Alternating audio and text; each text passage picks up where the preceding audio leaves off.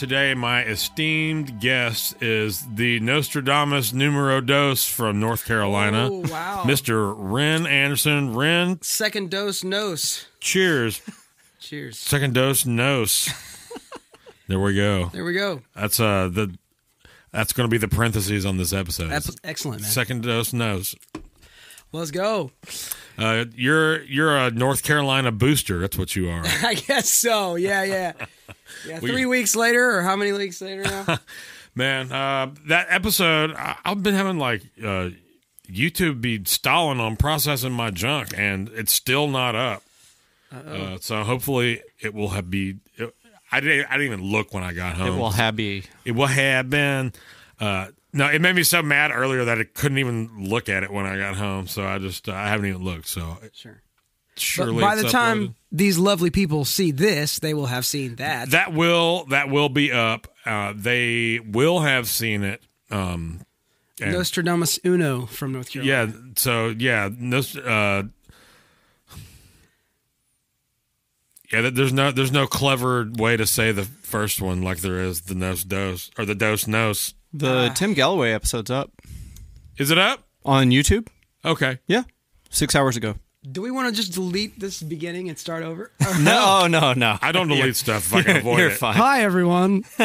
Anyway, so As we were saying- Anderson from Franklin, Tennessee. I live in Franklin now. Yes, sir. I was born and raised in Wilmington, North Carolina, as you mentioned. And uh, that's where One Tree Hill was filmed. Oh. Dawson's Creek was also filmed there. Oh, Dawson from the Creek and shit. Yeah, yeah.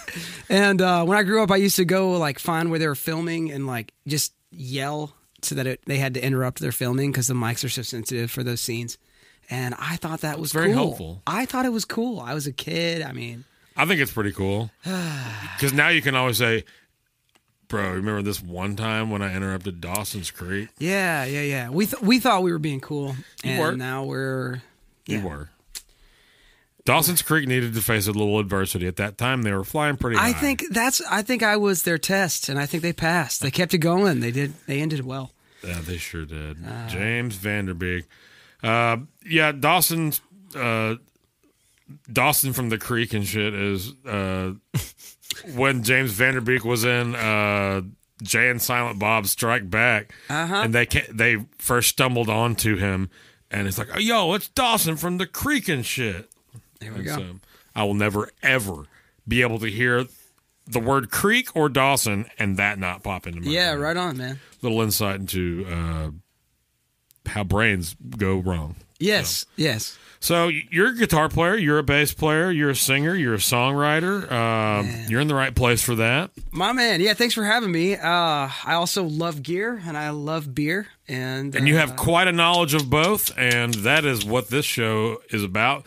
Uh, a couple of idiots bringing in smart people. oh, nice, nice. Well, thanks for having me, guys. Uh, yeah, I play guitar, I play bass. Lately, I've been playing bass, uh, but also, yeah, I haven't seen a lot of like you gigging on bass, and then recently that's all I've seen. Yeah, yeah, yeah. It's been fun, man. I just, just I, I went on a deep dive. That's actually a funny story. Uh, when after the pandemic shut everything down, everybody started sending off mobile files, and when you used to get in a room together and make songs, now it's all like, "Hey, here's a drum groove. Can you play something on top of this?" And then we're just basically emailing files back and forth. Well, I had a deadline for a I love record. that, by the way. Say what? I love that. By the I way. love it too, man. It's been it's been It's a cool way to create. it's really really cool and it's just widened everyone's horizons i started working with people in hong kong and new york and miami and la of course uh, and more regularly than having to go out and work in la and do Yeah. that thing it was like oh no i can just like set you up for next week off my you know zoom meeting and everything anyway long story short Sorry, I um, do that a lot. Yeah, yeah, yeah. We'll we'll take a few rabbit trails here today. Um, but I was I was making a record for a project, uh, licensing project with me and my friends called Model Citizen. I'm the singer of that project, and uh, we needed bass parts done, and we're trying to keep everything in house. And I was sending all the files off That's wise. to my buddy. Yeah, right. Keep it keep it on the team. Keep the team tight. And uh, the mix engineer is like my hero. His name's Matt Huber, and he's unbelievable.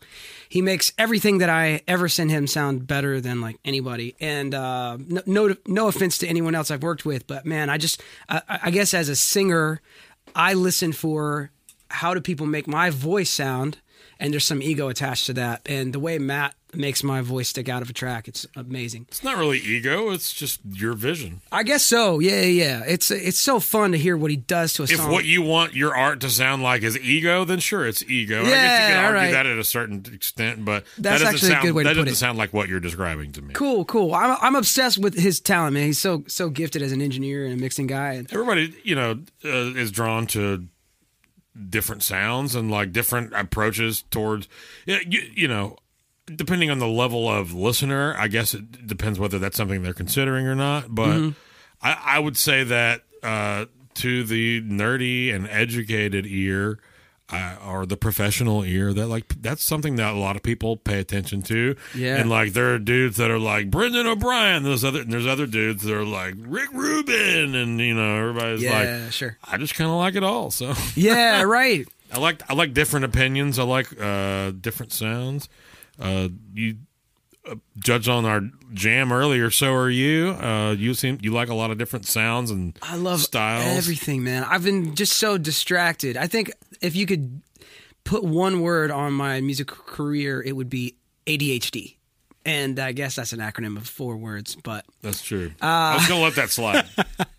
or uh, I don't know. Anyway, uh, I was I was sending files off to Matt Huber, my beloved sound engineer and mix guy, and uh, I sent off. I just had a bass lying around. You know, everyone's got like the Mexican P bass. That's what I had at the time, and uh, he asked for bass files, and I didn't know what to do. I just plugged it into my interface and I tracked some parts and sent it off, and he messaged me back. He was like, "Hey, man, like." this uh these tones kind of sound like crap can you come in like is there any way like you'd feel safe coming in and and playing the stuff on my rig and i was like I was really stung. I, I wasn't used to anybody telling me that i sounded bad. And i you know with guitar it's like i got my thing. I know how to make that sound pretty good and, and do all the things and all the tricks and the, the pedals and all the gear and all the different amp for different gig all that thing but I really didn't know what I was doing for bass. So all of a sudden, I got this guy that is like my hero telling me I sound like crap, which it makes it hurt even worse when it's someone you respect and love. It stings. Matt, I love you. I'm giving you a lot of credit here. Uh, but basically, it sent me down this rabbit hole like, okay, how do I send away good bass tones? And so then I was like, you know, looking at plugins, watching YouTube tutorials, all these things, and just absorbed into this world of bass. And then all of a sudden, playing live bass after telling people that I, yeah, I'm really having fun playing bass. Like, if you ever need a bass player, blah. So starting playing live, and then uh, the the emotional arc as a bass player of like carrying the song. You play with different drummers, and some drummers are waiting for you to tell them where to go. Other drummers are just always hundred percent, and then you get to kind of, you know, dip in and out of a dynamic range to carry the song either up or down. There's all there's all this weird chemistry that you never listen to when you're a guitar If player. you if you haven't done that chair of the gig, you don't really realize how important it can be. And you don't always have to line up every note with the kick drum uh, or whatever the drummer's doing. But if you two guys can't, or you two guys, if the, if those two chairs the rhythm section general. cannot listen, are not listening to each other, will not listen to each other, uh, you'll the the pocket will never never be a Genco. You know what I'm saying? Yes, yes, that's a good way to put it. But anyway, it's it, it just introduced a whole new set of problems to me as a guitar player primarily and as a songwriter. I'm thinking about the melody, I'm thinking about the lyrics, I'm thinking about if I'm not in a songwriting chair, I'm thinking about how do I like complement the melody and how do I add energy and maybe you know bring the melody to the next level, all these things. And So what was like your what was your first when you were first having to make these tracks like did you have a particular thought about how you were going to go about that not knowing the bass like you know kind of where it sits and like you, you, kind of know because you're a musician you're obviously a professional musician it's not like you've never heard of the bass guitar before I will but say- having to execute you know did you have like a, a particular th- thing you were going to try to do? Yeah, I will say, I mean, this was like for an indie rock project, and all the bass parts that I had played ended up on the record. They weren't the wrong parts, and they weren't even necessarily played wrong, but I just didn't have a good signal chain. Then I'm like, okay, what happens when you introduce tubes into a bass signal signal chain? Um, can you get by with the UAD plugins and all these things that are like kind of quick, uh, common professional etiquette? It's good enough for the record or what how much more do you gain I, I bought a ua 610 the original tube unit i've got a palmer di that's a tube unit PDI CD, CTC? I got one. Dude, it's amazing I found one and I didn't buy it. And the next day I was like, no, I'm buying that. Gone. bro yeah yeah yeah You can't find them. I, got can't one. find them. i got one we'll talk about it I'll, just let me buy your p-bass but anyway Nope. nope. um, i started getting all these two preamps Neither and- Pete Sternberg or or Brad Hill or any of the rest of you guys trying to buy it. oh man what a great what a great bass you've got man It's good bass. so anyway, I started like just like okay, obviously most of the bass is not heard in a track; it's felt, right? In It general, So this is something that your uh, Nostradamus numero uno kept saying. Anytime we asked him a question, and it maybe like really think about how true it is. Every question that we had for him about like approach or gear, he always just would start with, "Well, it just depends," yeah, yeah, yeah, yeah. and you know, and That's a big depends. It really does depend because if you're if you're playing like let's let, let's say you're playing a grungy or grun like a broken down like raw rock band kind of a a, a track or you're playing a 90s country song. Like those are two very different bass feel sounds and like tones. And like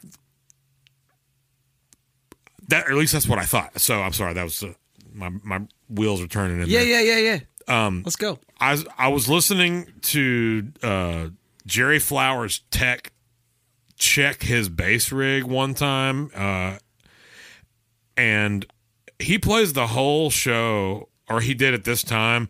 The whole show had uh, what I would call medium overdrive on his bass tones, and these and he's sh- playing sheds, and like when they would go between the two and sound check, it's like it was just like somebody turned the amp off, and you could feel it, but you could not hear anything. The way the bass set in a mix like that, that was like my one of my first realizations because that was about two years into me playing bass that I heard him do that. Yeah. and I all that to say, uh, it depends, you know. There's a lot of whether you feel it or you hear it. Yeah, yeah, yeah. You know, and that's really fascinating because I, I, you know, I was trying to get into this world bass. I was like, I'm going to get a bass that's been upgraded and all these things. So I was like, you know, I want a five string. I was, I was going to play for uh, this gospel artist uh, named Dante Bowe at a church conference and uh, in a comp- uh, church down in Texas called Upper Room. So it's church music. Not everybody would know who that is, but the people who are into that genre would probably know who those two people are and those the two artists. And um, I was like, Where "Man, is that? Where in Texas is Upper Room? in Dallas? I don't know Upper Room. I've never heard of it. I've lived in Dallas for decades and played in the church scene. kind of new um i would say on the like church singing their songs Not too many decades. I'm not that old. Yeah. This guy looks young for 45 or whatever. Just kidding. Um but yeah they're uh, they, they've got a lot of songs on the scene for like i guess charismatic churches singing now. So um amazing place. I've been down there a couple times but I was playing uh, for those two at this church conference at my church, Legacy Nashville, and I was like, I want to have a five string bass. So I was like, a gut wrenching, like, I, I'm so uh, reckless. I just make decisions and then I live with the consequences. And so I went out to the spot, I bought this bass, and in the shop, plugged into their little like 115 guitar guitar center whatever uh it sounded amazing. Yeah it was like i don't know what it was. And then i took it and i played it on a big sound system and it just sounded gross. It sounded so muddy i couldn't hear a single note it was so disgusting to me that I couldn't hear what was happening. And then I started to realize, like, I, I, I thought, first of all, that I just hated the pickups that were in it. They were a common, uh, I'll just say it. I don't have any, I don't have any affiliation with the company. They were Seymour Duncan basslines pickups, which is a very common aftermarket upgrade for for for basses. And uh, and then all of a sudden they just, What, what's it- the line? Uh, Seymour what? Seymour Duncan bass lines. Bass It's, it's just their bass pickup. Okay. And uh, and no, like I- I've played some amazing Seymour Duncan pickups, but I I didn't name. understand why I didn't like them. And here's where the depends comes in because all of a sudden I'm like, oh wait, I'm playing on a great big sound system with subs, and the low end is too much, and there's not enough in the mains, and the crossover is throwing all the frequencies down to the subs, not enough up to the mains, and that way you can't hear anything. But then like an array or something? Yeah, an array sound system.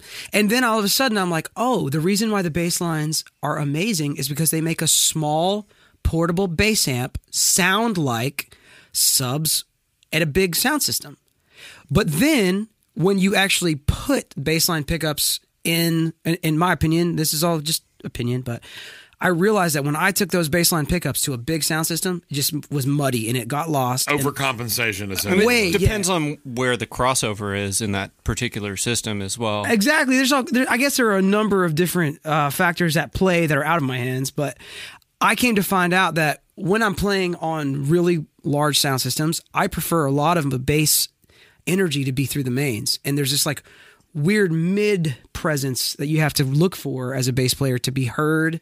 Bass is the hardest thing to EQ because you can play rooms that look and like feel identical and turn on a ba- your your bass rig. Yeah. And it's you have to EQ it, it just as night and day as the rooms are similar, you know, and that that took the longest for me to figure out. It's like I can't do an ears scenario. And I know great bass players that do it and always sound perfect, and I don't know how they do it, but they play in an ear setting with no EQ other than like a volume and a tone, like on a Yeah. like a P bass or something, and I.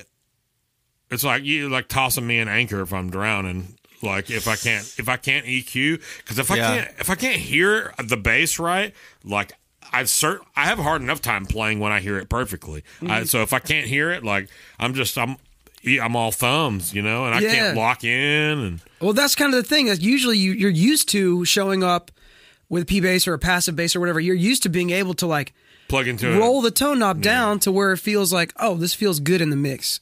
But with the Seymour Duncans that I had in the sound system context, the room context, everything, the just crossover sending so much information to it the was subs. so much low and sub that it was just like it felt weighty and a problem. It felt like a problem in the mix. And so, but then that's exactly why it's the perfect Broadway bass. It's the perfect one to go to a small room, plug into a small amp, Fill and- it up. and fill it up immediately without having to boost the 80 and the 250 or whatever is usually like Yeah. the first thing the sound guy does to make it feel like warm and subby. And so it, it is a it, it was a lesson for me because I was so new to it. I just thought I had a preference until I stepped back from the preference and understood like, oh no no no, there were so many different factors at play.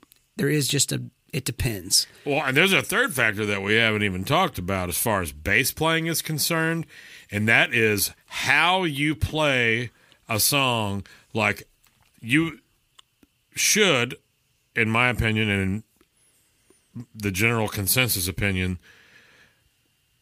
play a bass line in a arena or a shed or a stadium or a really large theater or any any large room with a lot of air moving around Yeah. you you have to play that way differently than you would play P bass into a 410 and a shotgun bar in New York, yeah, you know, yeah, on yeah. a funk gig or something. Right. That those are two extremely different air spaces, and when you try to play uh, a busy line in a big space, it's like none of that comes across, and it just ends up sounding. Yeah, the subs are just going. Uh, uh, uh. and People are have- like on the back of a motorcycle, like a Harley Davidson. Well, it's, it's more more importantly than that. They're like, uh, you you can feel it, but it, you're obs- you're obscuring your own your your own pocket by doing that exactly. because the air can't start and stop those those giant subs throwing j- you know big waves out there. It it doesn't it just doesn't react the same. And I I had to have a drummer uh, when I you know when I first uh, Billy's when I first started playing it was like, hey man, you can't do you know, and basically say what I just said, and I was like, hmm, okay, never never considered that. Yeah, And right. That that cha- you know the EQ thing for me. This is just my own personal experience. The the EQ thing and like learning how to treat each room both from an EQ and a playing standpoint Yeah. made me a lot happier with what I was able to do. Yeah, my man. Well, and that brings up a great conversation too. Is like how valuable is stepping outside of the moment where you're playing and listening to it in context. How valuable is that to actually choosing something better to play next time, or Totally. you know? And uh, when I was when I was we talked about this last time. Uh, get watching game tape, man. You gotta watch game tape. exactly exactly How do you grow? How do you know? You you you know in the moment, but then a bunch of other things happen before you get to a place of reflection. In the moment, you can't reflect. Right? Yeah, yeah, yeah, yeah. It's so crazy, man, because you know you can dial in the perfect sound on your amp, and then you know your delays are trailed; they're just mixed in perfectly, and then you hit a compressor too hard in the signal chain, and now the delayed signal is all of a sudden as loud as Yeah, the main up in- dry mm-hmm. signal, and then you've got to tweak everything. And is it like you know you might gut wrench reach for the delay pedal and tweak that first, and maybe that's the right thing to do, but also like think critically like oh i probably can like turn down the compressor a little bit let some of that you know flux signal get through this you, let the dynamics get through it. compression live on guitar a lot. not necessarily after the fact. In fact because of covid i think most of the stuff i'm doing now is in a studio context or in my home studio. You know i've got the OX um, rigged up. I've got third power amps. I've got a divided by 13 that i really love um, a bad cat uh, that i really love as well. And uh, you know j- i got a champ that i bought off michael, michael britt. It's an amazing little tiny speaker that just Yeah. feels right and sets right in the mix. Champs mic up great. I mean, you can't, you can't do a single gig with one unless it's a solo gig. I know, I, have know, a, but a man, I Vox AC4 that does the same yeah, has the same effect. It sounds terrible on gigs because it's not loud enough and it's always too overdriven. But in the studio, it sits just right. It sits just right, man. It's got no like unnecessary low end, and then it just kind of fits between like the snare and the cymbals. It's just Yeah, man. You don't we have are. to do anything to it. right. Yeah. And uh, so that's that's been fun, and and yet like the because I'm just growing as an engineer, this has been the process for me. It's like, oh man, like I was so happy with the tone I had in the room, right in front of the amp. And then I, you know, you I have a, uh Universal Apollo, so I'm printing off everything that I've got in the line, and then I get it on on tape. And sometimes it's like, ah, I should have just not printed that compressor to the signal because it messed up everything, and it's so gross now. And now it's become a game of recording everything without delay, basically, and then figuring out how to work my plugins to sound like the pedals that I'm so familiar with. And you know, when you got pedals that are as good as they are, like Strymon delays are th- as good as it gets. Uh, my buddies let me borrow the Universal Starlight, which is also as good as it gets. Yeah. Like all these really convincing sounding tape units or, or analog units, it's like, man, I these are so easy to get the perfect sound, but how do I approach it in the DAW so that the producer I'm sending the files to has a little bit more freedom to adjust the mix the way he sees fit, as opposed to him saying like, "Hey, I love the part, but the it's a little too wet. Can you give it to me dry?" And then you're like, "Oh, I have to go play the whole thing again and reset everything." Well, and uh, more to my point, he and I have been talking about this a little bit. It's like a certain amount of the magic is lost to play a part totally dry like that. It is. You know, Yeah. so I, I guess it's one thing if after the fact you you you play it down and it's all wet and you like you have your part or whatever. Yeah. And then you can just like learn that and be able to play it dry and go back and do it. That's one thing, but at least for me to create and I'm often creating by myself in a room. Yeah. Uh, I I have to find inspiration amongst the the Skynet of gear that laying around. You know. Yeah, and that's and that's for me. That's been like, you know, how do we stay relevant? You know, in an age that's like primarily digital, sending out files, and there is something less inspiring about pulling up a plugin and then just like clicking little knobs to the right point to see if it sounds good. So what I do is like in my spare time, I'll find like the perfect sound on my pedal board, and then I'll literally set uh, uh, a test for myself. How close can I get it to sound in the box to the way that inspired me live? And that's when the uh, the UA is really valuable because then you can turn the speaker off. You Yeah. can send it directly to your studio monitors so that all that you're hearing is what the amp is giving that. I've actually been running the Palmer DI after the UA. There's something that happens How, and how um, do you run that? so I'm I'm I'm doing amp into the UA, and then I'm sending the UA to the Palmer, and the Palmer, the tube in it, just like makes everything feel real again you- to me. Uh, so so you're coming out of the out, but between Between the output of the the, UA, the OX- mono out. Okay. and there's it's very subtle, right? But there's something. My buddy uh, Michael Pope, he's a session guitar player, great great guitar player, and he was running his UA into a pair of like 512 pre's or something like that, and uh, he was like, it, it just fixed. He's got words for it that I don't. He was like, there's like this 2K 3K range in the mids that doesn't quite feel real on anything digital. Like it, whether, regardless of what it is. It's, if exactly it's digital, there's this like weird mid thing. And uh, he said if you put it into a piece of outboard gear, and he was running his through 512s, I think, or 1073s maybe, it just cleaned it up, made it everything feel natural again. Um, for me, I've been doing that with the Palmer, and it for me it saves it. It's like, oh yeah, like I used to like feel like this weird muddiness in that like really important region, especially if the vocal dies out and it's just the guitar. It's like that thing needs to be really tight. so you're saying you use it on your guitar signal? I've been using it on Guitar Signal as well. And and again, it's all to taste and there are probably people that can work the UA Apollo and know the know the digital preamps and everything. There are probably people who know that stuff better than I do and can get that kind of synthesis and organic feel through that stuff. But I just gotta like I, I know that I'm the guy because I'm so imbecilic when it comes to engineering. If it sounds great when I'm plugged in, I'm gonna play great. If it sounds average, I'm not gonna be inspired. And same for the same reason that you love playing with your pedals.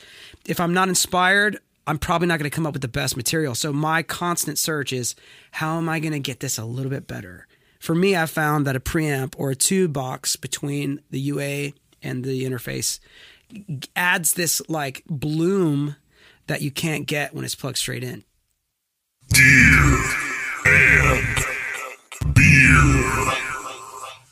No, what I what I wanted to ask you is okay, you you kind of mentioned outboard gear, but um have you ever, for example, thrown your um your delay in uh like in an out as if it were outboard gear? Yeah, and like in an effects loop. Yeah, and then you record like a, a, a wet channel or um I haven't thought to do that yet, but I think I probably got to get smart like that. That sounds like something I need to try. So the other thing I was thinking is like you said you have uh you have an OX and and like I love the OX, but one of the issues right is that it not is not stereo. So Right. like one of the best parts about either of your delays is a- and I can't remember what you said you had but I'm sure it's amazing. Uh, You know, you, you have several delays and you've got that BigSky. Um that are printing stereo or sending stereo. yeah, they're effects. sending stereo, and then you have to basically sum to mono when you use the OX. So it's like, do you throw it in the the effects loop, or do you Sure. like you reamp it? You know, I think that's a great question, and I think what usually it comes down to is n- almost no producers that I work with currently want a stereo guitar signal. yeah, Most of the time, it's almost always no. Can you give me left and right you know, single take mono. And then in that context, Uh, like a a mono file or a left and left and right mono. left and right So mono, two tracks. two tracks. Okay, that's how I always track. And in which case, you know, the delay really is you got to really be light with it. And then almost like I, I know guys that'll like just send it to me the way you like it and I and they trust me and then working with a new producer that's terrifying. It's like no no no no no no. Like I'm going to give this to you dry. I'll print it. Usually th- th- and again that's why the whole DAW scenario of like plugins that work well. It's like I'll put um, the most convincing uh, Soundtoys delay and reverb on the signal that I send that I can personally manufacture that sounds like my rig. Um, the UA precision delay is amazing too. Yeah. And uh, like I- I'll I'll get whatever I can get there and then almost always though too that producer is going to send it to a mixing engineer and the mixing engineer is going to be a second head to get past Yeah. for the the wet signal so what i've come to find out is that almost always i'm going to track dry for the sake of the process unless the producer is in the room with me and says yes that's perfect But you're monitoring wet. monitoring wet Yeah. UA into to pre Mm-hmm. into the DAW, and then I put the plugins monitoring live. Which is one of the great things about UA because you're not using It's fascinating. Uh, it's yeah, I- it's I the mean, best yeah. Thing using the DSP process. from the from. I, From I don't the know if you have an Apollo. Apollo or a. He said he did. or. Usually, I'm not using the Apollo for the delays though, because I, I'm I'm Mm-hmm. the sound uh, recording to Logic, or I use Logic, but it could have been. I use anything. Logic as well. Um, so then I'll just have the plugins We're on, a and then family. Right on. Let's go. Um, I'll I'll leave the plugins monitoring live in Logic, Mm-hmm. and then I'll print a stem without the plugins, but then also with the plugins active, and that Yeah. way the producer can kind of can kind of hear what I liked and what I thought was good. If he has a better, more organic sounding tape delay that he wants to reamp it through, he has the dries too. Blah blah blah. But again, that process is So is the live monitoring wet is your solution. that is my solution. That's a good figuring that solution. Yeah, that's that's essentially what I do. I was going to ask you, like, whenever you, for example, let's say that you you're with the homies uh, doing sync licensing stuff, Mm-hmm. and you want to send it to your uh, your I can't remember your name, but your friend who's you know like your hero mix engineer, Matt Huber. Matt Matt Huber, like Everybody hit him up. Man, I so like if you send that guy tracks, you're sending like anything that you did demo wise just to make it sound good to you. You're taking it all out. You're zeroing everything out, panning, uh, and and signal wise. Yep. And you're sending him everything completely raw, and then maybe you send him like a rough Your mix. print as well. Yeah, I'll do. I'll usually do two folders because Yeah. people like. uh People don't like to have a headache figuring things out. Mm-hmm. I think that's probably the best advice for guys that are listening that are like, how do I get into this mobile session thing? It's like, make it easy to understand. Like, just organize your files. That way, people Make aren't it like, very obvious where to drop them in and they're right where Yeah. they're supposed to go. So what are the Yeah. two folders and what is in each folder? I'll just say like you know, and it depends on because sometimes I'm tracking bass too, and I'm programming all these other things. So I'll just say like master instrument tracks, acoustic guitar folder within the acoustic guitar. Uh, each file name will be labeled whether it's a direct like pickup signal because sometimes that's useful to certain producers or a mic signal, and then um, after that, you know, like acoustic guitar DI left, acoustic guitar mic left, and then um, I usually will put after that, like if if I have to break down the song into different sections, I'll put that last. So acoustic DI left chorus. oh, for sync licensing, are you breaking it down into different sections because they might absolutely. want to cut it up into Yeah, because so much is done on the back end. Like so much is Yeah. like manipulated, especially like if you have ever worked with a licensing house too. They want stems that they can mute, that they can blah blah blah blah. Everything is so like piece by piece. You know, I've had songs on. uh Do you know the company NIO? The the The, it's a it's a Chinese car company that is a, the biggest competitor to Tesla. It's an electric vehicle company. So at their worldwide global product debut, they played a song that my friend Taylor Matthews and I wrote and produced by a guy named Todd Clark in town. Sick. And the cool thing about it was the song, the the whole commercial begins, and you're like, this sounds kind of familiar, but it's not quite. They had hired a composer to take our stems and extend it out to like a seven minute product debut video. Mm-hmm.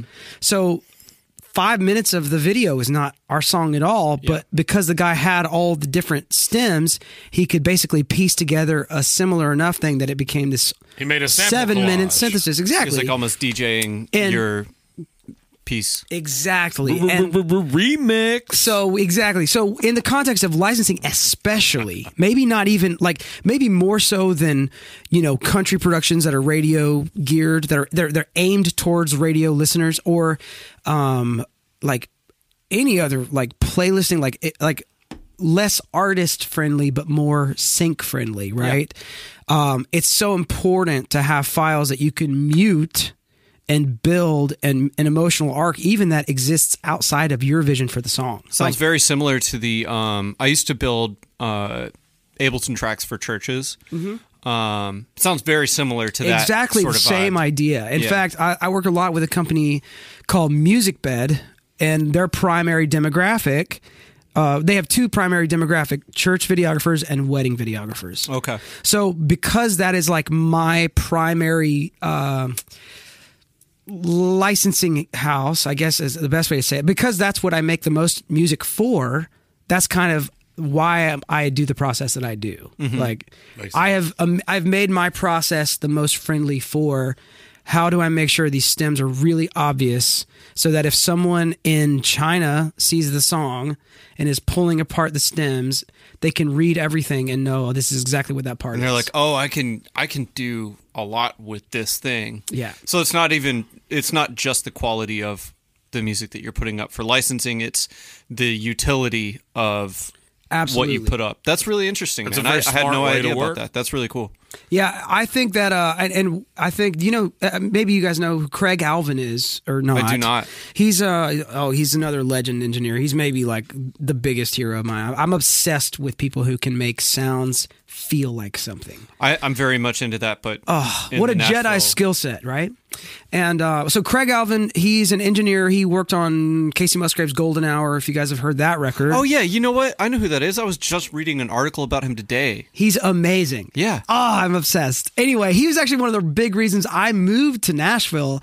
I worked on a record with him, and he was so kind and just like, hey, man, because because I went to school at Belmont, and I didn't tell anybody this, but I kind of left town with my tail tucked between my legs. My guitar professor just told me that I would never make it as a musician, and I believed him. And What a I- dumbass that guy is. well, I- you know, I failed. I failed the school. I failed the music school there, and uh, I couldn't read music. And uh, what I like to say now is that, you know, I made it two years before they figured out I couldn't read music. And it's like I had such a good ear that I was faltering behind the system, but still sticking in the game until they made me sight read, and it was just a disaster. But I left town thinking this guy's right. That told me I could never be a musician.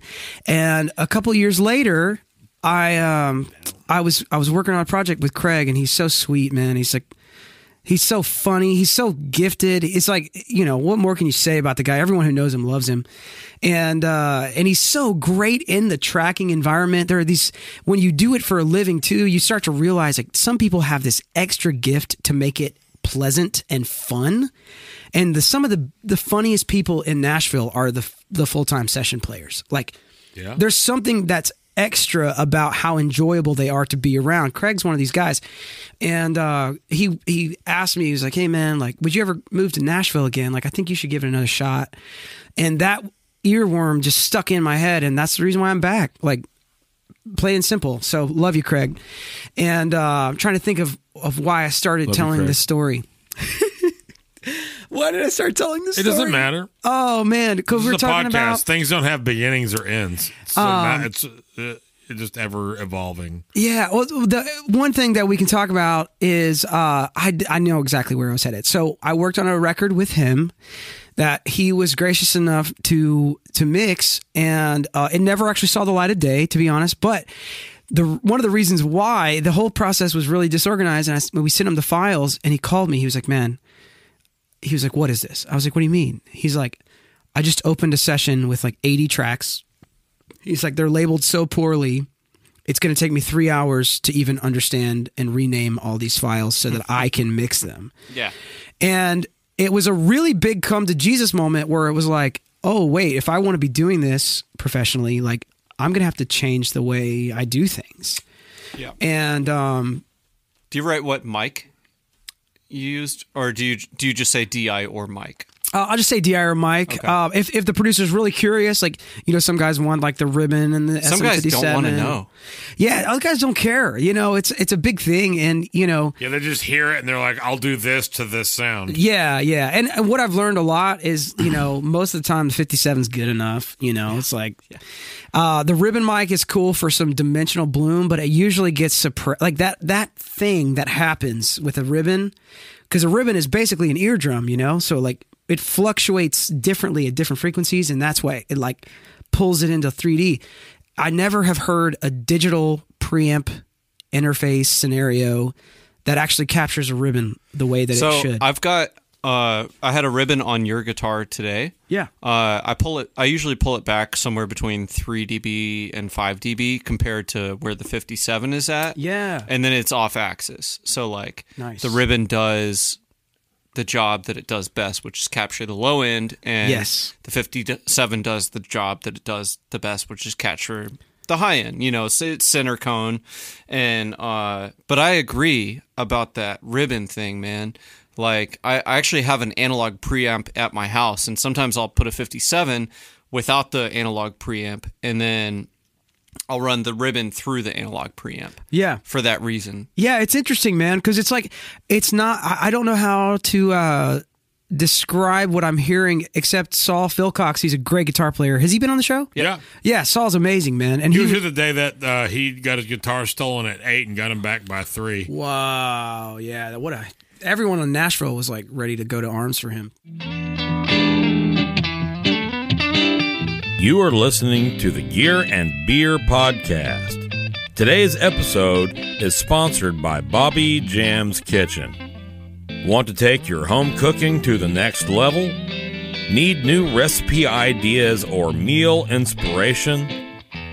Like, follow, and subscribe to Bobby Jam's Kitchen on YouTube and Instagram at Bobby Jam's Kitchen.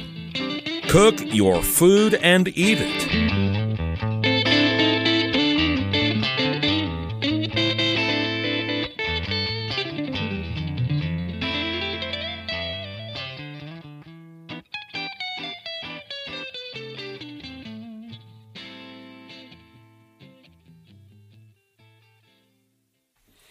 So uh, Sol comes up and he's he's posted something about how when he's recording to get like a dimensional effect to his mixes, he's had to change up his gear and.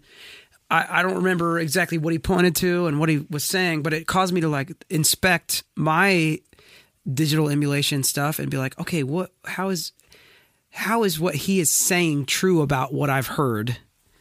And I've had that frustration where it's like I'll work with guys who work all in the box, and there's some amazing plugins out there. And don't get me wrong, like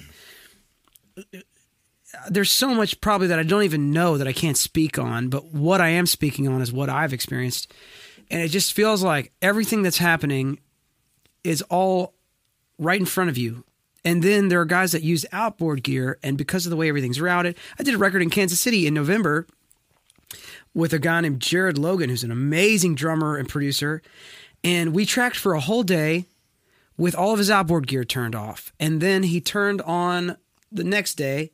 He just routed all the signals to his outboard like selections that he just used as clean pre's for all the different sections. And all of a song, all of a sudden, this song that felt like mushy and weird and all, and it, we just listened to it and it sounded like it just came to life and we are like what all he did was he turned on the feature in pro tools that routes it to his outboard and back in and there's something that happens and it's like a, I I only call it three dimensionality because that's what it feels like to me it's like you can hear sounds and they're all just coming at you and then it just sounds like noise and then all of a sudden like everything well, is the listening separation space is left and right and near and far, right? Yeah. and there's there's a whole spectrum of where things can sit, both left to right and near and far. So that's a huge landscape to like put things and have things come out. it's wild And uh, you know, again, I I'm extremely novice mixer uh, myself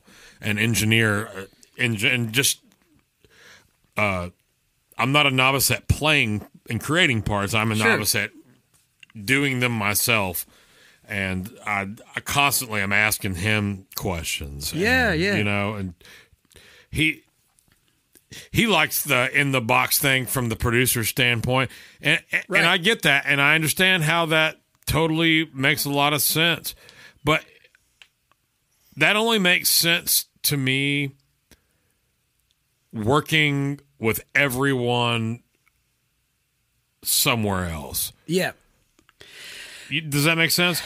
Yeah, I, I, I think uh, in, in the context of you and I talking about it, it's usually got to do with delay or reverb, and it's because of the moldability of doing it after the fact. Yeah. Like if you give me uh, a signal that has delay or reverb attached to it, whenever I pan you as a guitar player, I'm also panning your delay and your reverb. Whereas I may want to pan your dry signal, but I may want to keep your wet signal stereo, Stereo, which is the why the way, the OX in particular presents so many problems. yeah sure You know, yep um, and then You got to get a few of them, man.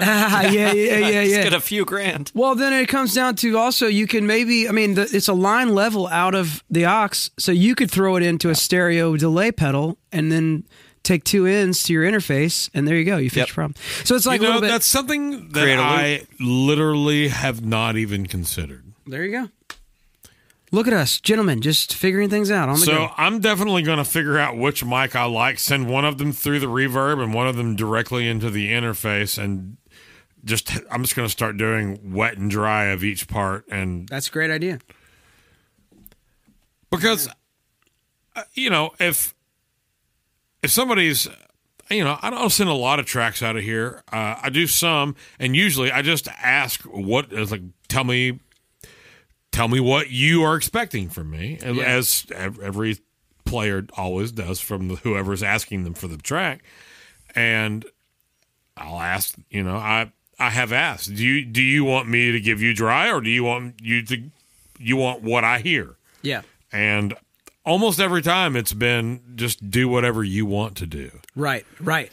Which is scary when you're working with someone new, but there are those guys that just trust you. And and when you have that relationship, Well, it's almost like they're calling you for a reason. They, Yes, There's yes.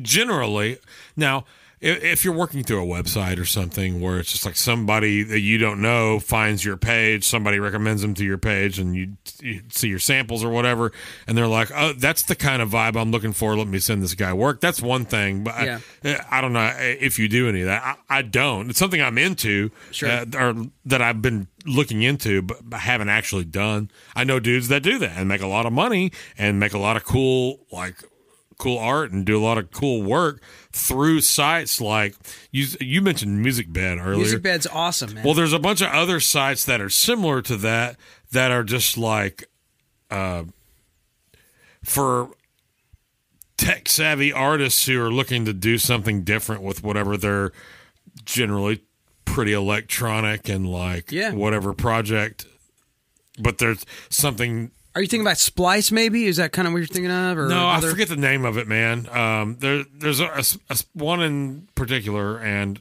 since I can't think of it, there's literally no way I'll ever will What's until I the go. What's pick- the church one? Is it that's not Music Bed? There's another one I feel like. I don't know of another one. Yeah. Music Bed is the only one Okay. to me. Music Uh, Bed, you're my only one. a friend of a, a family friend worked for this other site. I just can't remember what it's called. Yeah, I mean, I'm sure there are a lot of different places. There's another. Uh, I mean, the the licensing community is kind of endless. Like it, it, it is such a something uh, I'm definitely trying to get into. That's kind of where I see myself going. My man. Well, let's talk about licensing for a second. What do you want to know? As if I know anything at all.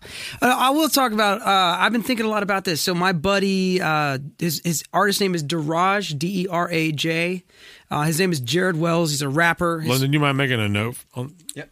Thank you. yeah, yeah, yeah. Say, say that name one more time, please. Deraj, D E R A J. Jared spelled backwards. Oh, okay.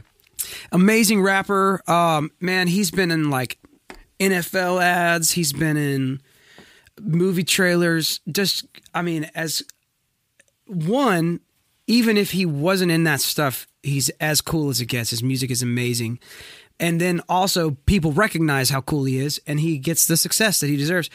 Um, but I was talking to my my buddies today, and he's doing this um, tutorial on what to do if you're in licensing and how to get started and all this stuff. And I was thinking about like, oh man, like there are some there are a lot of people out there who want to know how to get started.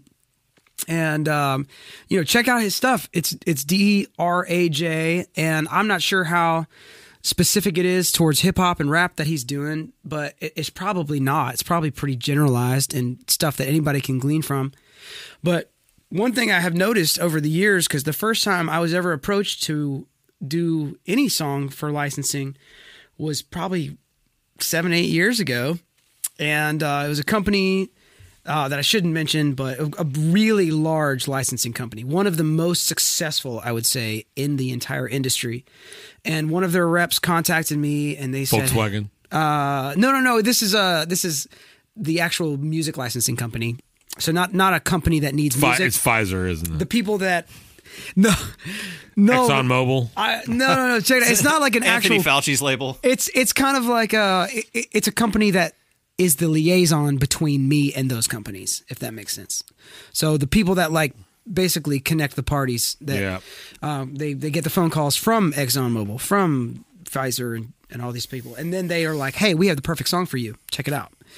Um, so I got a, I was approached by one of those companies, and um, they asked me like, "Hey, can we wrap your stuff?" Blah blah blah. I basically went on this trial and error thing of like, you know, trying to write songs to briefs and like, hey, we need a song that says this. What do you got? And then I would like write a song that day that was what I thought they needed.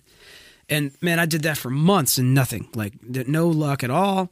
And then I started to realize, well, wait a second, like I've had six months of these emails every day that I'm reading, and there are like consistent themes, like oh, there are things that they always need. So then my buddies and I, Taylor Matthews being a big one, and uh, we've worked with Deraj together. The three of us have worked together, and with an, another friend of mine named Evan Gibb, we started writing songs that were like f- that felt production wise like the requests that we were getting, and we were like, all right, well, if we can make a song that we think is cool that nobody's asking for, then we'll just put it out.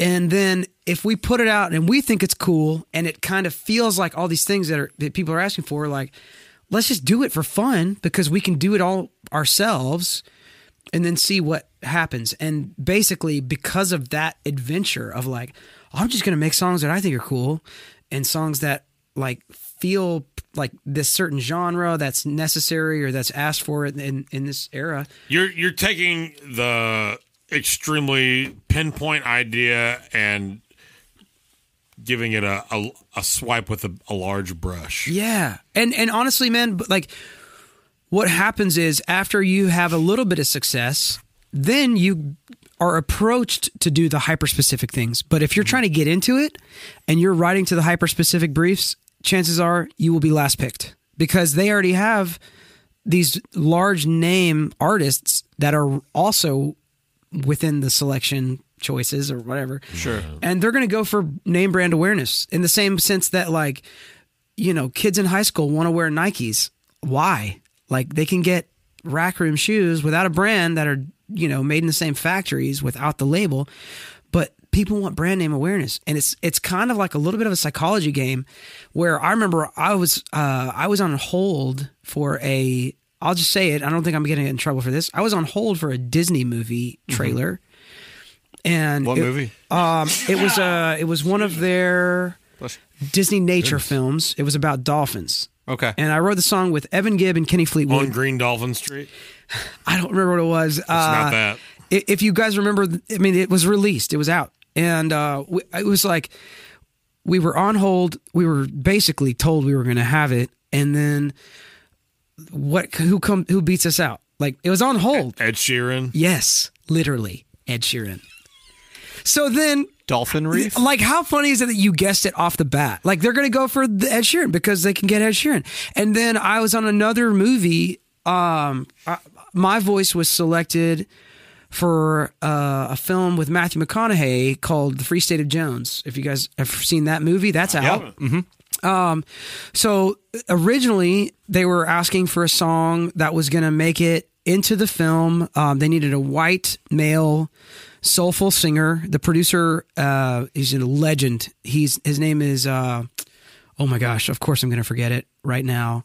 David Foster. No, Rick oh man, it's so embarrassing that I can't think of his name because I'm just Is it nervous. helpful for me to just listen? David Attenborough. Um, regardless, maybe I should just keep it nameless. I'm going to keep it nameless. sure. But these legendary people asked me to sing this song, and I flew out to LA. They flew me first class. I sang it. It was in the movie. It's, all the contracts were signed. It was there. And then the director decided, oh, you know, like it, within the Western film genre, there's always the guy who takes out a guitar and sings at at in the middle of nowhere desert. And he was like, I just didn't feel like my this modern movie would make that happen in a way that didn't feel cliche.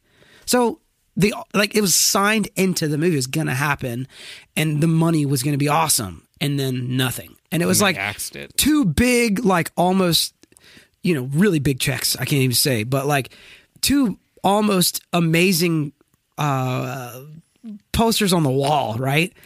Then they just fall through the cracks, and it's yeah, like but you take you take twenty of those swings and you get one. Maybe, yeah. There are there are people who do that, um, but for me, I was so frustrated by those things happening. I was like, man, I'm just gonna write cool songs that I love, Yeah. and if nobody else will sing them, that was another thing. I moved to, to Nashville to be a songwriter, so it was like, if nobody else is gonna sing these songs, I'll sing them. Like, So this is where Model Citizen came from. Is yeah, that Model Citizen's a project. I sing that project, and uh, Taylor and I wrote a lot of the songs. Sometimes my buddy Evan joins in. We're, we've just been homies for a long time, and we just write songs together all the time. We just know how to work well with one another.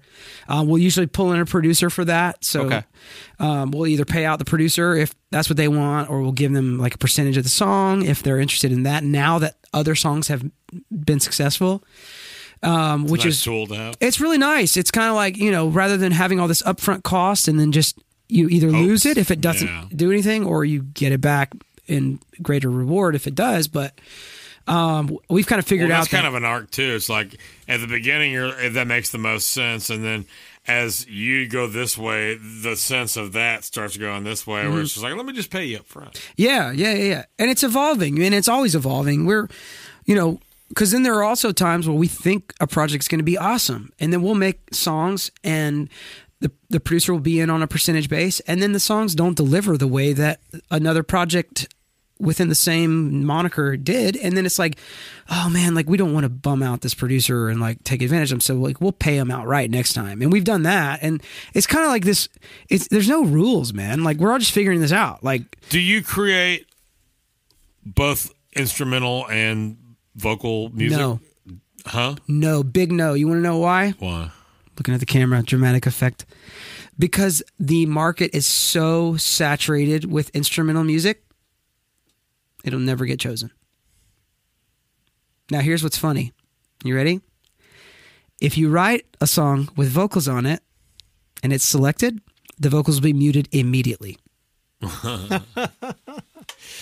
Why? Because they don't want to pay some sort of extra royalty for vocals, or what? was the it's, deal with that? It's just the I, I can't really pinpoint the psychology because I'm not a music supervisor. But imagine you are a soup, and imagine your job is to listen to 20 songs that you want to select for a particular movie scene. Think about how fatiguing that is, and then think about how like many thousands of instrumental songs are out there. They don't like they don't want to listen through that.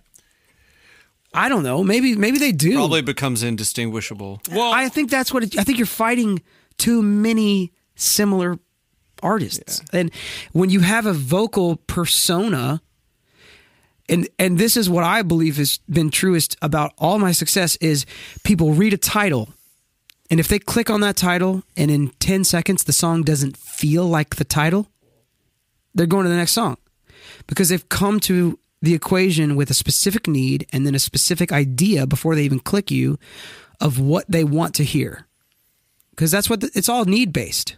They're they're trying to build sonics around what the director or what the company is trying to promote. So is the majority of what you're writing aimed in that direction, or do you do you guys? Uh, I'm sorry. What, what what's the name of the? Model Citizen is one. Anderson is another that I sing. Uh, uh, part of a project called Sodven, which is a very European sounding uh, falsetto, like lush cinematic strings based. That's sung by my friend Evan Gibb. Um, also a project that we have with Taylor. So it's so like ADHD, man. Like like let's go back to it. Like you know, I'm a part of R&B songs. I'm a part of country songs. I'm a part of rock songs. I'm a part of folk songs. I'm So a part of- actually, my, my question was going to be so like, do you specifically write for pitch houses, or are you writing to? Uh, well, so I guess that's a good question. it's a two part question. Are Yeah. you writing for a pitch house, or are you also writing stuff that your uh, same pitch house is trying to both put in pl- in playlists and uh, both on uh, YouTube and Spotify and Apple Music and, and all that? Yeah. Are, are- is the answer probably yes to all of those things? Well, th- that's actually a good question because, you know, different songs do more in certain environments. It's kind of like would you put uh, Captain D's seafood next to uh, Ruth's Chris Steakhouse? Probably not because it's in a different neighborhood, different clientele, different d- demographic, blah, blah, blah. And and there's not like I mean there's an yeah, some people want diarrhea, others don't. I mean, there's. I I don't want to like. Uh, I don't want to build it upon like any sense of dignity, but I want to say that like certain things sell to certain people that others don't. And when you're making a song for radio, for instance, and it's all about love and it's all about like what this person means to you, that's not going to probably go very far in an ad space or in a in a show. Right. Like shows might want sad songs. They might want things the exact opposite emotion that a radio song wants, you know? The radio wants upbeat. They want like jamming guitars and a lot of energy. And if it's not that, they're not going to place it because they don't want to l- lose listeners. And people on their drive in the morning to work are, they want upbeat, they want to get going. So there's like a there's a certain need inherent to the outlet. Spotify playlisting is really fascinating because all of a sudden, like the polar opposite of what is doing well in the country music scene, as far as like number one radio single, which is what everybody in country wants. They don't care about streaming numbers; they want the radio hit because that's the most money. right, right. And let's let's start and end there. Most people just care about the money that the song is going to make, and and, and that's evident in- a lot of the writing and in a lot For of, Nashville. It's it's evident based on the the business model alone. yeah, which is you know which is fine. In How, uh, what was that last song that did good? Oh, let's do that. Let's let's. How can we how can we repackage that? And that's like you know, it's some in some sense it's soulless and it's artless, and at the other sense it's like, wow, if I'm going to try to do this professionally, I need to understand that that's someone's motivation, and I can benefit from giving them what they want, even if it's not what I want to do with my art and with my vision for my musical career. I think that you just said something that makes a lot of sense. Understanding the motivation mm-hmm. of the person that you are trying to convince that your shit is cool, right? Right. That's something that a lot of people don't think about. And for me, I kind of it's it, depending on what I'm doing. Like if if I'm doing something for myself, like I'm always doing it for myself, and then I'm listening back and I'm saying, is this more than just for me? Yeah. Right. And if it is, how, why, and what's what is that? Yeah. And that's kind of where I'm because I, I just have all these like and again it's it's instrumental music and I I don't have any like delusions of grandeur. It's like I'm gonna put out this record, man, and everybody's gonna play this and blah blah. But um it's just like I'm gonna do it whether anybody listens to it or not. Right. Well, the cool thing that's awesome now about like you know maybe this is like maybe an insider scoop, but like everybody's looking for minimalist, very calming sleep music, basically. And people who are putting Musical that out, ASMR. yeah, basically like music to relax to. I mean, That's there's kind of where I'm at. there is a very specific request and need for that in today's climate. So I'd say go ahead and do it, man. And uh, I, I'm doing it no matter what. It's just like it's a matter of how hard I lean yeah, in that direction. yeah, Because I'm like, uh, you know, I'm trying to do the programming drums thing uh, just a little bit. It's not my favorite, but it does. There, there's something there's something about programmed drums that's such a part of the modern musical vernacular these days that it doesn't feel as contrived as it once did, or it doesn't Sure. have to. yeah. Uh, and- all, all those all those things make me more open to all the different possibilities now. But it all it all comes down to me like I even when I'm doing instrumental music, it's like if I hear my girlfriend singing it downstairs or something, it's like okay, I'm on to something Yeah, yeah. because th- and that's where I'm at with the music that I write. I'm not just like doing a bunch of tapping and sweeping, uh, Sure, or sure. some shit. Like I, I, you know, I try to make the music for me, take that music and shape it for whatever I envision it going. Right. And the cool thing about the music industry, you know, if you strip it from all of the like, you know, gatekeepers and all the people that are like, you know, letting you in based on whatever reason they're reading, because there are some really sincere people who are not money driven at all, and I, I would hate to paint those people that way. But strip strip the way the business works away from the equation, and just take why people make music and why people make art, and there are so many different motivations in that. There are there are people who will change their motivations to try to get into that fence over there, to get into that are you saying like the the root motivation? yeah, like I I have learned for myself, and basically what I'm aiming at here is that if I can say something clever and funny or sincere, if I can make someone cry, like if if by the words I have selected, I can affect someone. Uh, I can't remember who. That's more than just music though. That music though. That's like that's that's poetry. That's Yeah, to affect the quality of one's day. That's That is literature. the hall. the what is it? What's the what's the quote? Ugh. To affect the quality of one's day. That is the highest of art. That's one of the dead guys. I can't think of who it is. but it, it's absolutely Henry David Thoreau. Henry David Thoreau. It's absolutely correct and concise. But depending on the person, like uh me walking by you playing a dope lick in a bar on my way to or from a gig or uh popping on the jazzy vibes playlist on Spotify and uh six songs in it's yeah, it's a very specific kind of music that you're listening to. Six songs in, uh, some wicked line slips through the algorithm, and I'm like, yes, you know, and like, yes, then I'm yes. excited. Th- th- that kind of thing excites me. Yeah. So I realize that there's a lot less people like me than there are more like me, but it leaves me to hold out hope that you can make art for you and if you as a professional i i mean yeah. know all the things that that you've been talking about and that we t- try to talk about on this podcast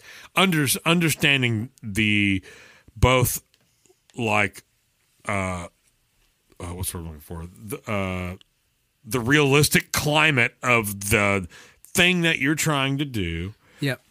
that's that's one of the corners of the triangle. Understanding the climate of what it is you're trying to do, connecting with the people in whatever it is that you're trying to do, and then actually creating something worthy of the first two things that you've already if if you can if you're lucky enough to figure that out, you know. what I mean? Yeah, yeah, it's crazy because it's it's just an equation that you have to figure out, man. Like the Picasso was Picasso before the world saw him, and like uh, Marcel Duchamp, who is kind of the opposite. Marcel Duchamp was a painter. He was an impressionistic painter, I guess you could say.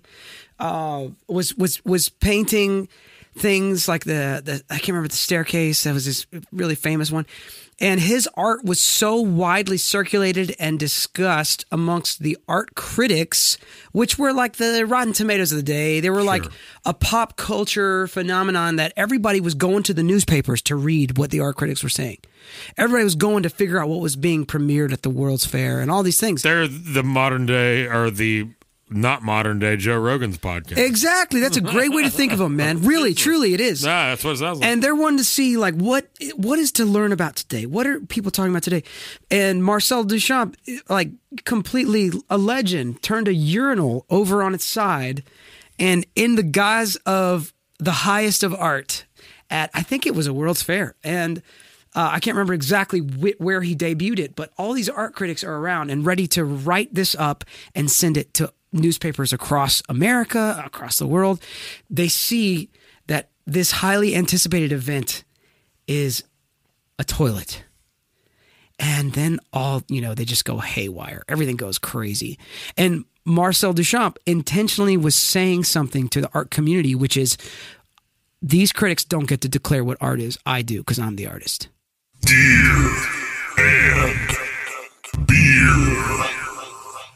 yeah, let's do this.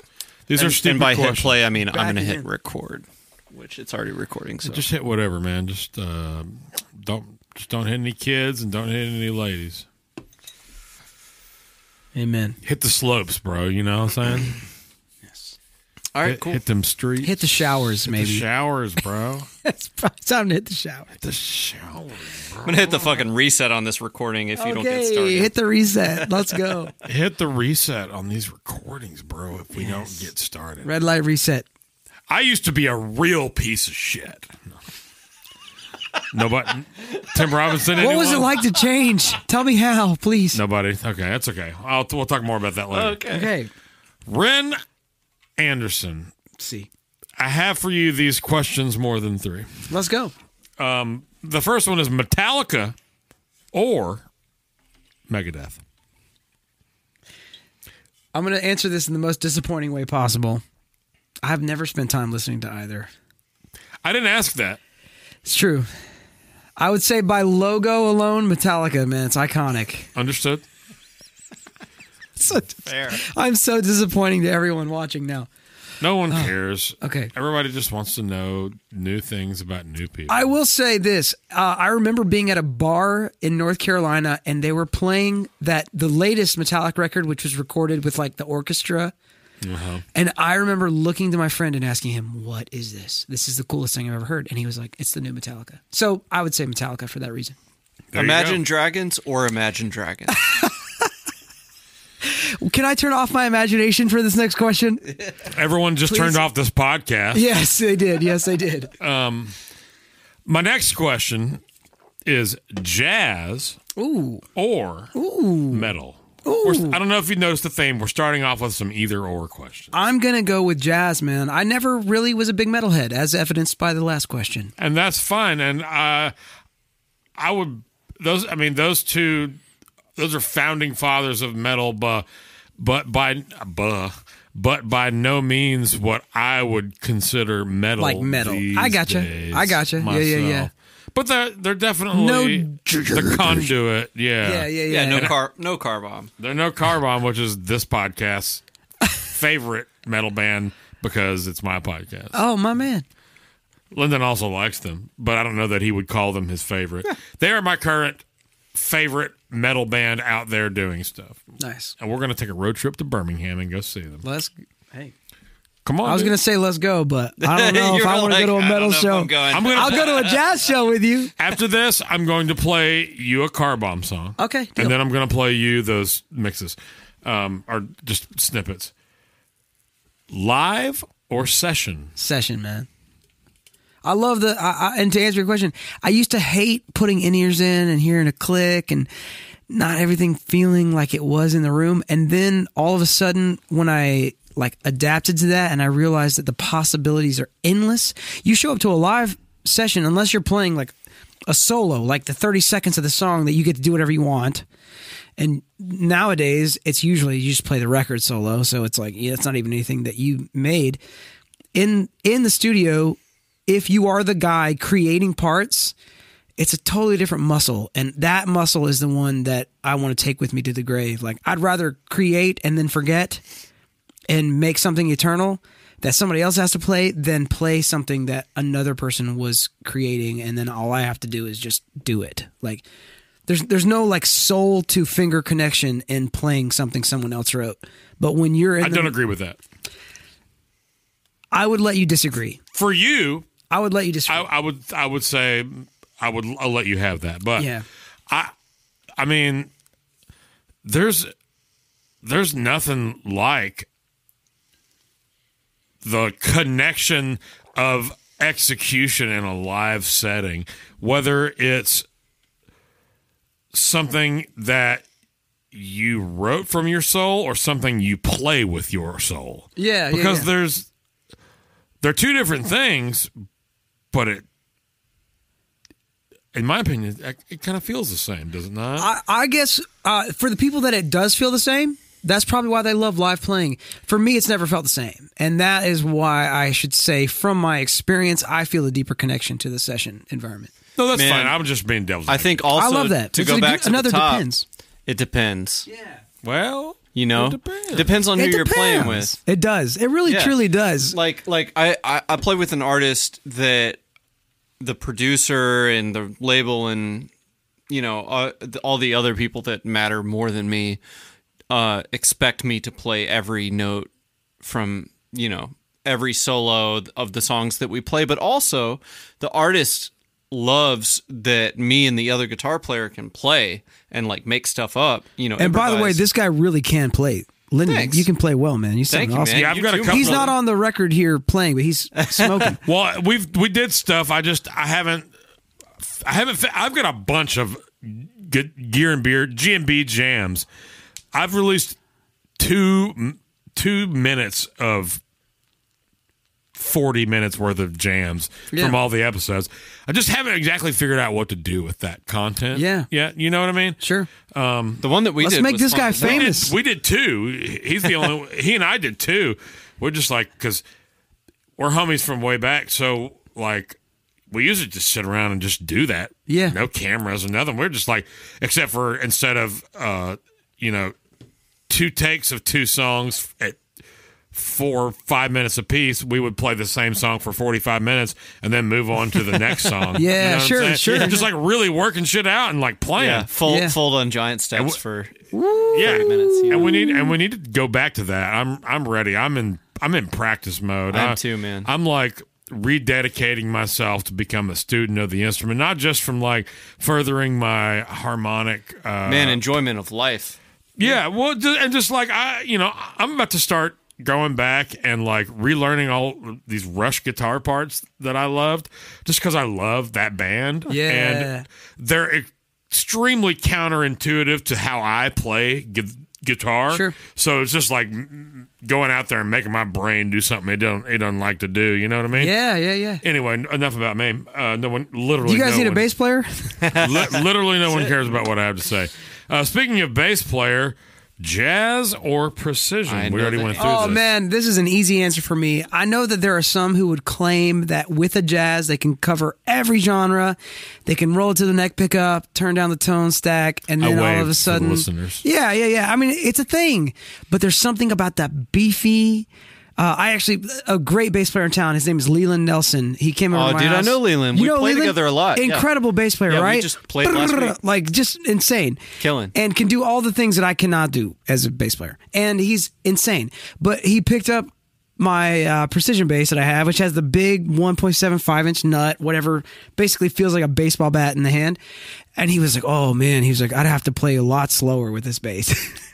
and I think the the I personality, love picking up a bass and feeling like that. yeah, the Leland's got some personality. chops too. Leland man. has serious chops, man. Yeah. Like literally, like but just- he's a J bass guy, right? J bass guy, Yeah. exactly. Yeah. And and I think the the way that I'm so confident with a precision bass is like I'm just holding it down. Like I don't have to play like a guitar player on the bass or whatever. You know what? I don't have to play with melodic information. I am just a bass player with a precision bass. And because I lack confidence, that is what makes me feel safe. You, but you are playing with like, with like harmonic uh consequence though. Oh, for sure. I mean, there's definitely like an art to. Uh, in fact, if anyone else is watching and wants to know the most valuable, like five minute YouTube tutorial, Keyword operative word if. if if anybody cares about bass, You roasted now the guest. now three people are gonna actually go go YouTube this. The Rick Beato bass playing tutorial. Who, who- he is Oh, okay. a legend. Yeah, man. he's a he's amazing, man. He's incredible. The five minute, whatever it is, it's like maybe seven minutes tops. The five minutes, seven minutes, whatever it is, that he does his little like tips to learn on bass. It's the most valuable, Hmm. like single sit down session you, make a can spend I'll in put- front I'll of a put a link to it. Please do. Honestly, like I, I texted Tom Bukovac. He's a he's a legend. He's also a friend of mine. I was like, I was like, man, have you watched the stuff that Rick is putting up? He's he's putting up thirty second videos that are changing the way I think about music. He has also got. Uh, I mean, anytime I need to do anything in a session, I was uh, uh, miking an acoustic guitar the other day, and I was like, what am I going to do with my signal chain with what I have? And I just went straight to YouTube. I clicked Rick Beato, how to mic an acoustic guitar in three minutes, I was sending off the best files I've ever sent of acoustic guitar because it was a producer I'd never worked with, and I knew like this has to be like something that he knows is perfect. It's not something that I can send to my to buddy because something that stands out. You yeah, him to call you yeah, back. exactly. It was a, a producer that I needed to impress, not just be like, "Oh, this is good enough. I can work with this because I trust the producer's mixing skills." It was like, "No, I have to make sure this is mix ready." Rick Beato, man, what a legend! And uh, He's got a lot of information. he he's dude. What does he not do? He's like producer, mix engineer extraordinaire. He doesn't guitar suck. player extraordinaire, bass player extraordinaire, and uh, He seems to like uh and like whatever. I I would love me too, but he seems to love himself a, a little harder these days than he used to. man. But here's the thing: when I watch him, I don't get his personality as much as I get. This guy, his personality is transparent to his skill set. I like to watch him is. interview too. Like I watched the Metheny interview and the Sting interview. Oh, okay, I haven't seen that yet. Well, he well they're not the same, but uh he it, within a couple of weeks released an interview with Pat Metheny and uh I'm trying to get him to do one with Tom. That's what I was texting Tom about. I was like, Really? man, you need to have him interview you. Like, You totally, he totally should, man. Uh, you know who should interview Tom Bukovac? And That's me. No, let's go. no, but he should. He should come do this. I'll bake him some bread and buy him all the Rolling Rocks. you listening, Tom? he's like, he's like, you're gonna have to get some more Rolling Rocks, man. I, I got plenty of Rolling. That's what he would Rocks. say. I got plenty of Rolling Rocks, and uh, I will give White Mountain a run for their money because I'm a baker and I'm Let's also uh, a man of uh, portly aptitude, and I know what good bread is. Food, Yes. food and beer is the currency on this podcast. Oh, That's true, man. Uh, there's chili to be had. Let me ask you a few more questions. Let's go, let's Let's go. go downstairs and have chili that has now been uh, simmering for about five and a half hours. Ooh, it smells so good, you guys. Single coil or humbucker? I'm a single coil guy. Here's the thing: you can always roll back a single coil's tone knob and get something close to a humbucker. It's not the real thing, really, but on a gig and even in the session, man, I think I can get more of these like larger than life dog hair frequencies that to me make all the difference in feel. Right. Um, out of a single coil. Makes difference in mix too. Absolutely. That upper. I'm a single coil guy. But I love people who are humbucker guys and I or girls. I mean, whatever. Like that's an idiot thing to say. guys, gals, or non-binary, non-binary. Pals. Yeah, taking the taking the '90s lingo into the new era, but like people who I was quoting love, Jake Kenji Alt Lopez. Oh, nice. Lopez Alt. People who prefer humbuckers, like they've figured it out and they've got their thing, and I don't want to take that away from them. I think for me, when I pick up a humbucker guitar, it's with a smaller speaker, 10 inch speaker, 8 inch speaker, whatever. All of a sudden, I feel right with it. Let me ask you this. So Let's go. you just generally don't use them. I, I don't. I have. I'm, I was just posing it like a, you have to choose. I, I'm a, I'm a equal opportunity. Like what, what, what kind of pickups you got? I uh, think- what can, what kind of, what can we do to get a? And I don't really, my guitar collection doesn't really reflect that. so actually let me talk about my guitar currently and not that that's like like whatever. Maybe no, this thing rules. It plays great. So- Soft V. The reason I love this guitar is because the bridge pickup on this guitar is 10K as a single coil, which is basically a broadcaster pickup. So it's like an early 50s telly wind. Um, the middle of the neck are more 50s era. And uh, they're run. They're wound by a guy named Ron Ellis. Some people will know who he is. Some people won't. He's got a legend of his own. A- any any uh, fidelity nerds will know who that is. Yeah, for sure. And uh and you know, I have four sets of these pickups because I am grossly obsessed. And uh you know, they cost way too much money to have that many sets of his pickups, but then once you have them and once you play any other guitar, it's just like what's missing. And uh and and he's ruined me for that. So I wouldn't say necessarily single coils in general. I've played some really good single coils. Mojotone makes some great single coils. Klein pickups make some great single Klein, coils. I got in my. Yeah. I got several. Guitars I with love Kleins. Kleins. I've I've had a, a few guitars with Kleins, and I've always regretted when I've sold the guitars. But that's the life we live. I almost sold my PRS before I put Kleins in it. Oh wow! You put Kleins humbuckers in your PRS? 58 and a 59 PAF before he had the machines Smoking. that have that. So he was making these 58, 59 PAFs, uh, and then he bought this machine to like correctly make the corners of the covers, Oh wow! like that that kind of a detail. Yeah, obsessed. I You can think tell I- that guy's obsessed. I think that the machine cost him like thirty thousand dollars too. Um, I have pre that machine, non wax potted 58, 59, as authentic as the man knows how to make. And then in my my old workhorse telly, I have an American Standard, two thousand something. Uh, 2005 or something like that. I put his Epic 52s that he modeled after Brad Paisley's 52 telly pickup that Yep. he sent to like five different labs and have them like analyze all the composition of all these different Yeah, parts and that's what Ron Ellis does. He's a that what he does? He's a, he's a chemical analyst by day and a pickup winder by night. So he puts things under like electron microscopes all day long, Oh, wild. and then you, you know that's what. discover the true makeup of whatever Yeah. it is you're trying to replicate. Um, I mean, that's the game. Yeah, And, And there's all kinds of- kind of equipment at your disposal. Probably makes it easier. I've never talked to Ron about it, and I've never talked to Chris. Which Chris is doing like crazy stuff. Like he's sourcing. I don't know specially if he still made is, he magnets. originally in Denton, Texas. Um, he. I mean, I, I think he's a legend in the sense that I've I've played some pickups from like, oh no, this is the real thing, and I've I've gone through such a black hole of pickup. I've got se- I've got pickups over here in my drawers that are so old and so early in the beginning of his making pickups that he does not even remember them. Wow, I'll That's buy what them I from you. and I've and I've Yeah, got it in this like, in me this black Mexi Strat from the '90s. Yeah. Uh, they are pickups just labeled vintage, and he's like, "Vintage." He's I like, think, I don't uh, know what that is. Right. I I think, man, Ron Ellis makes the best pickups in the world, in my opinion. And I've tried everyone who's like said that there's someone else who does it better.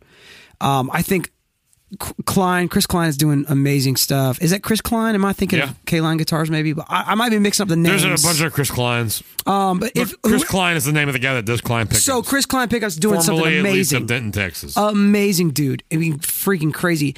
Um, what's the British pickup? Bare knuckle. I think those are some of the best pickups in the world. I'm not familiar with those. oh, you got to check those out. They, they they're amazing. I'm gonna do it. I got you. And then um, there's one other that I was thinking of, and I can't remember. Wait, say the British one again. Bare knuckle Bare pickups. knuckle. Okay. Barnacle pickups. Barnacle. oh man. Had a barnacle. Oh, the barnacle. The uh, gosh, there's one other, and I can't think of who it is now. But uh, if I think of it, I'll remember. Anyway, those if you do think of it, you will have in fact. I do like Lollars too. I like Lollars, believe it or not. But I I got, a, there's Lollars in my Nash um, that I don't like. It so I have a TK54. You know that model? Yeah. The the Keef or whatever. Uh-huh. Humbucker in the neck. So my buddy Boo podcast uh, episode number one guest and my buddy Mark Leteri podcast episode number five guest. We all have the exact same guitar. yeah. and both of their neck pickups, which are supposedly the same, sound better than mine. So I'm pissed. Oh, money. That's funny. But they're all Lollars. They're all And Lollars, man. Typically sound really good. I feel like the ones that he used to make for Nash back when Nash was 2007. touching guitars. Yeah, 2007. I was I was going to say even as fu- as recently as like 2010, 2011. Dude, the ones in Yeah. my 2010 are fucking clutch. I had a I had a Yours is, uh, Nash Strat. 2012. 2010. Oh, yours is a 2010. Yeah. Mine's a 2012.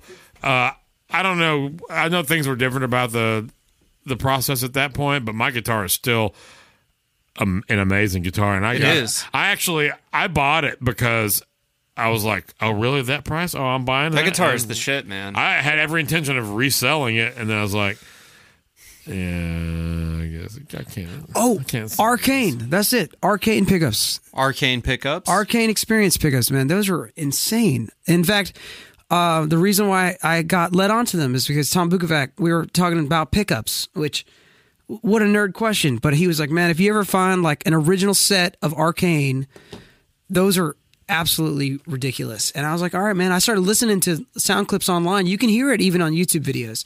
Really? If you look up Arcane Experience shootouts, there's, there's some videos of like one strat with seven different pickups in it, and I can't remember who made it, but thank God for that guy.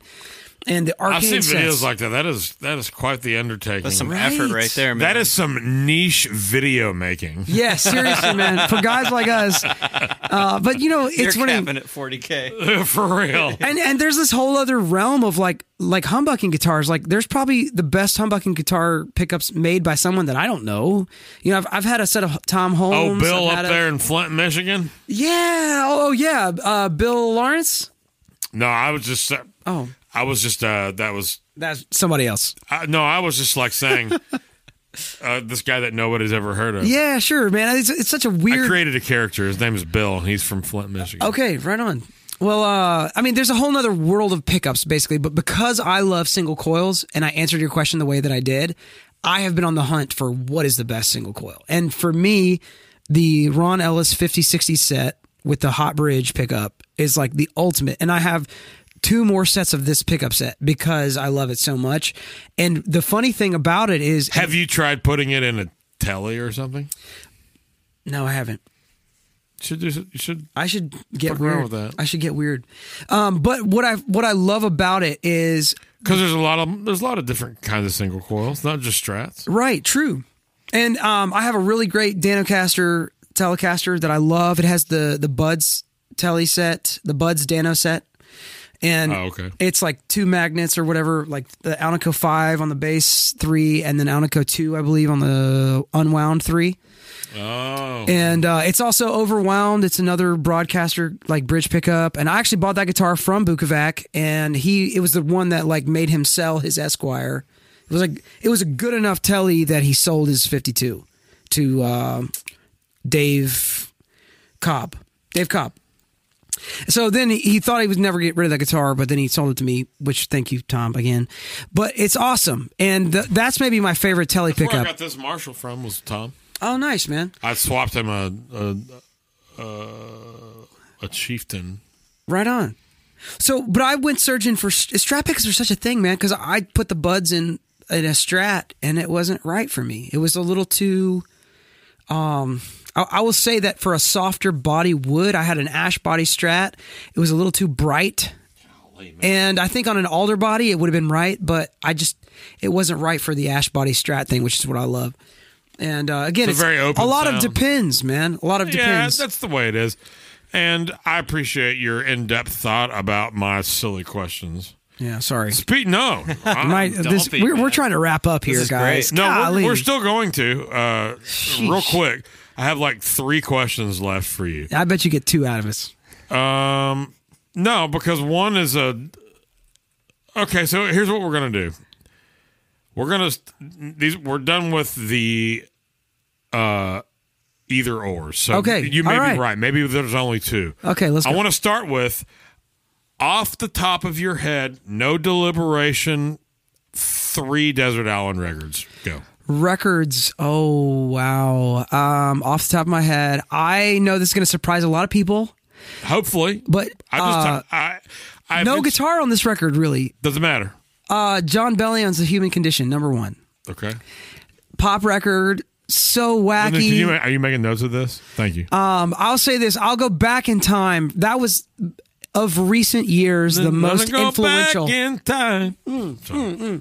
um, the most influential on me and and the path that I took as a musician.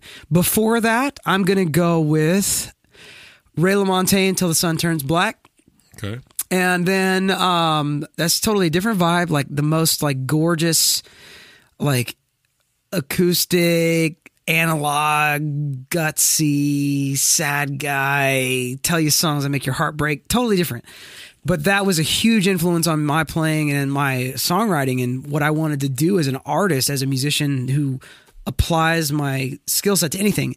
Um, upon that, I've got two that I want to mention. Can I get by if I blaze through them? Yeah. Amos Lee. Uh, I think it was a self-titled record. I think I've seen you talk about this record Man, online or something. I used to take that album. I I mean, that was when CDs were a thing. I listened to it because you you posted about it or something. Man, I mean, the record with uh, It's very vibey, very I chill. am at ease in the arms of a woman. That that song and that Yeah, album. yeah. I think it was self-titled. that, that's the first tune, right? Oh man, that was like that was later on in the in the album context. Oh, okay. But it had so many songs on it. I mean, it had a. Oh golly, I've I've been a big fan for, of Amos Lee for a long time, but that record by far, I'm sorry. The name of the record again? I think it was self-titled. I could be wrong. Self-titled. Okay. Uh, And what's the? Is I'm pretty Eddie's- sure I know which one he's It talking was, uh, about. I think, man, it had this one solo, like that guitar solo on "Arms of a Woman." It was so, like, sultry and off and juicy, and it just, it was like, what? How can a guitar feel like that? And all of a sudden, I was like, I want to play guitar like that guy, and I don't Arms even. of a Woman is on the self-titled. It's on the So then self-titled. that- that's so the then record. That's, it. Okay. That's the one, man. I used to take that into the car with me, and I remember I would play it on repeat all the way through. Because back then it was only a repeat all. It was just like you could only start the record over at the end. They didn't have like repeat track like they have now. It was repeat from the beginning to the end, and I would just leave it on repeat. Are you talking then- physical vinyl? I'm talking about no the CD-ROM, like a CD Oh, okay. disc, Oh, gotcha. and uh, not ROM, but a CD. And then I would take it inside. I was like, oh, I would take it inside the the literally with me. It was my keys or my wallet. I would not go anywhere without it in my pocket in my like jacket pocket. I would carry the CD with me as if it were my keys, as if it were my wallet. It was that important to just me. Just in case you needed to, To show somebody someone? Oh, or yes. remind yourself. Oh man, or- I was like, uh, I was so obsessed. That record really meant a lot to me. Um, that would be on the desert island. And if I had to pick one more, it's a really you can't, but go ahead. Number four, honorable mention KD Lang, Hymns of the 49th Parallel. Huge, huge KD fan. That album and the sounds on it and the arrangements on it and her singing on it and like everything is one of the most perfect albums ever made, in my opinion. My introduction to KD Lang, I think I was probably about nine or ten, and my dad brought home the the Reclines record with "Pulling Back the Reins, Trying to Remain Tall in the Saddle." Uh, yes. what a great song! Uh, so I like, I had like I had heard that record, and then like, you know, fast forward to I'm an adult, and I'm like. I heard it somewhere in like a I Shazammed it or something. I was like, oh yeah, I remember my dad used to listen to that. And then I just started wandering off and like she's got some of the most progressive like huge songs ever. Like uh uh I'm gonna blank on it. Uh, I've done that a number of times. Constant craving. Yes. The- that tune that is super progressive. Okay. Yeah. I have one last question. We Okay, have let's go. less than 30 seconds for Let's you to do answer it. it. All right, done. You're in the King's Court, Ren Anderson of North Car- Wilmington, North Carolina. Albert, Freddie, BB, or King's X? Choose one. I'm going to say BB. King, man. He just played like he meant it, and that meant something for everybody. Amen. You heard it here first and last on Gear and Beer. Make sure that you go to the links below and follow Ren on Instagram. He is a meme lord. I did not mention that earlier. He is a meme Everybody lord. loves to laugh. I'm going to keep you laughing. He's a meme lord. He's got great insight. He's a fantastic dude and musician. Uh, make sure and follow and subscribe to this podcast if you do not already. And ins- uh, Instagram links and all of the fun stuff will be below. Again, my man, Ren Anderson. Cheers, brother. Cheers, bro. Thanks for having me out, guys. Gear and beer. Until next time, Linda Yeah. McCarty twisting and tweaking, and bye.